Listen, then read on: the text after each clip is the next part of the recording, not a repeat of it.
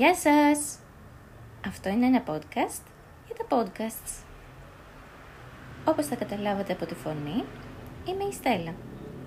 Και αν συνεχίσετε την ακρόαση, το podcast αυτό θα σας λύσει όλες σας τις απορίες για το τι είναι ένα podcast, πώς μπορείτε να το χρησιμοποιήσετε στο σχολείο, τι θα κερδίσουν τα παιδιά από τη χρήση του, αλλά και ποια είναι τα μυστικά για ένα τέλειο podcast που θα σας δώσει φανατικούς ακροατές.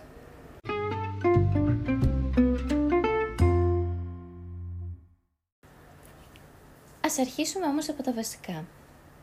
Τι είναι ένα podcast?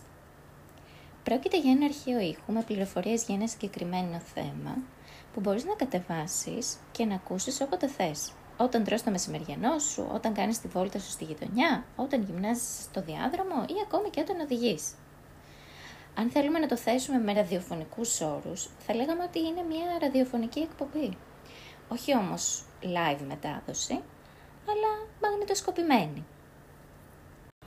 Για να φτιάξεις ένα podcast, χρειάζεται να κατεβάσεις μία ανάλογη εφαρμογή. Ακολουθεί σύντομο διαφημιστικό μήνυμα. Το podcast αυτό δημιουργήθηκε με την εφαρμογή Anchor, την οποία μπορείτε να κατεβάσετε και εσείς δωρεάν. Αυτό σημαίνει, όπως πολύ καλά θα καταλάβατε, ότι ο κάθε ένας μπορεί να φτιάξει το δικό του podcast. Και εσύ, και εσύ, και εσύ. Ναι, ναι, και εσύ. Διάλεξε το θέμα για το οποίο θέλεις να μιλήσεις, πάρε το smartphone σου ή το iPad και φτιάξε το δικό σου podcast.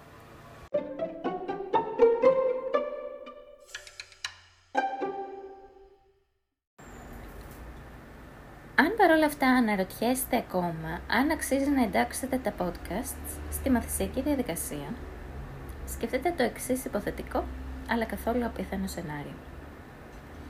Μελετάτε ένα θέμα στην τάξη για το οποίο θέλετε να δώσετε επιπλέον πληροφορίες ή να δείξετε παραδείγματα καθημερινών εφαρμογών του, αλλά αρνείστε να φτιάξετε ένα ακόμα PowerPoint.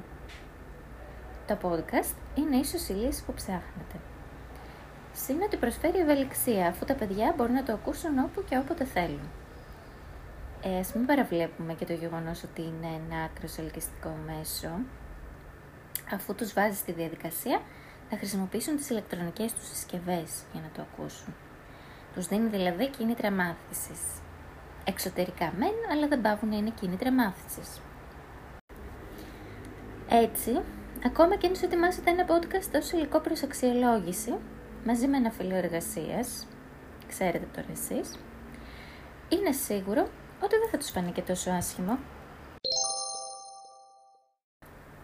Η άλλη επιλογή είναι να αναθέσετε στα παιδιά να φτιάξουν τα ίδια ένα podcast.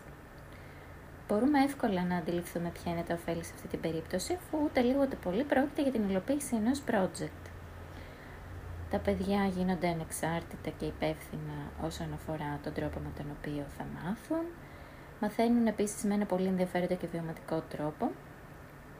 Και επίσης ασκούνται στην χρήση του προφορικού λόγου σε πραγματικές συνθήκες. Άρα το να φτιάξουν ένα podcast είναι σύμφωνο με την επικοινωνιακή χρήση της γλώσσας. Και φυσικά πρόκειται για έναν εξαιρετικό τρόπο να αναδείξουν και να επικοινωνήσουν τα όσα γίνονται στο σχολείο.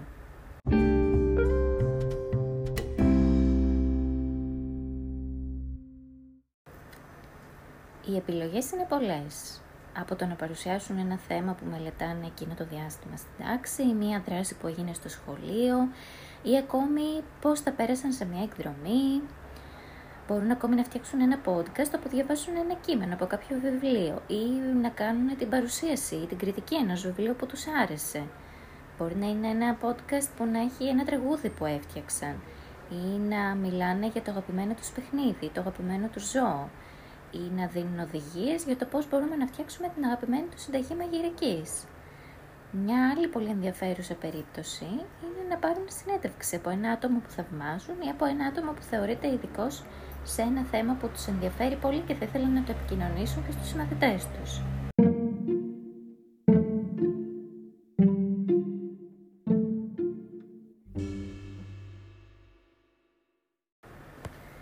Και τώρα που μάλλον έχετε πιστεί, ήρθε η ώρα να σας πω δύο-τρία μυστικά για το πώς θα φτιάξετε ένα καλό podcast.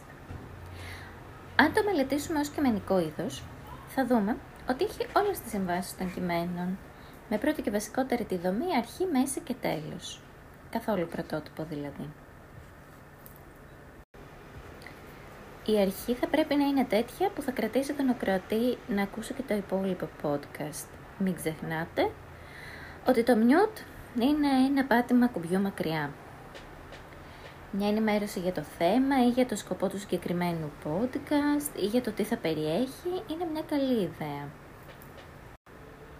Μετά τα πράγματα είναι απλά. Ακολουθεί το κύριο μέρος όπου γίνεται η ανάλυση του θέματος και το κλείσιμο. Εδώ μπορεί να γίνει μία σύνοψη ή μία σύνδεση του θέματος με την καθημερινή ζωή των ακροατών ή ακόμη να τους ζητήσουμε τα σχόλιά τους ή τις παρατηρήσεις τους για τα όσα άκουσαν.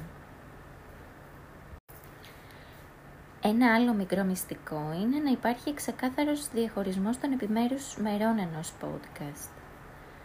Δεν μπορούμε να αλλάξουμε παράγραφο αφήνοντας ένα κενό δαχτυλάκι, μπορούμε όμως να χρησιμοποιήσουμε ένα μικρό ταιριαστό τζιγκλάκι. Πειραματιστείτε επομένως με τη μουσική και δεν θα χάσετε.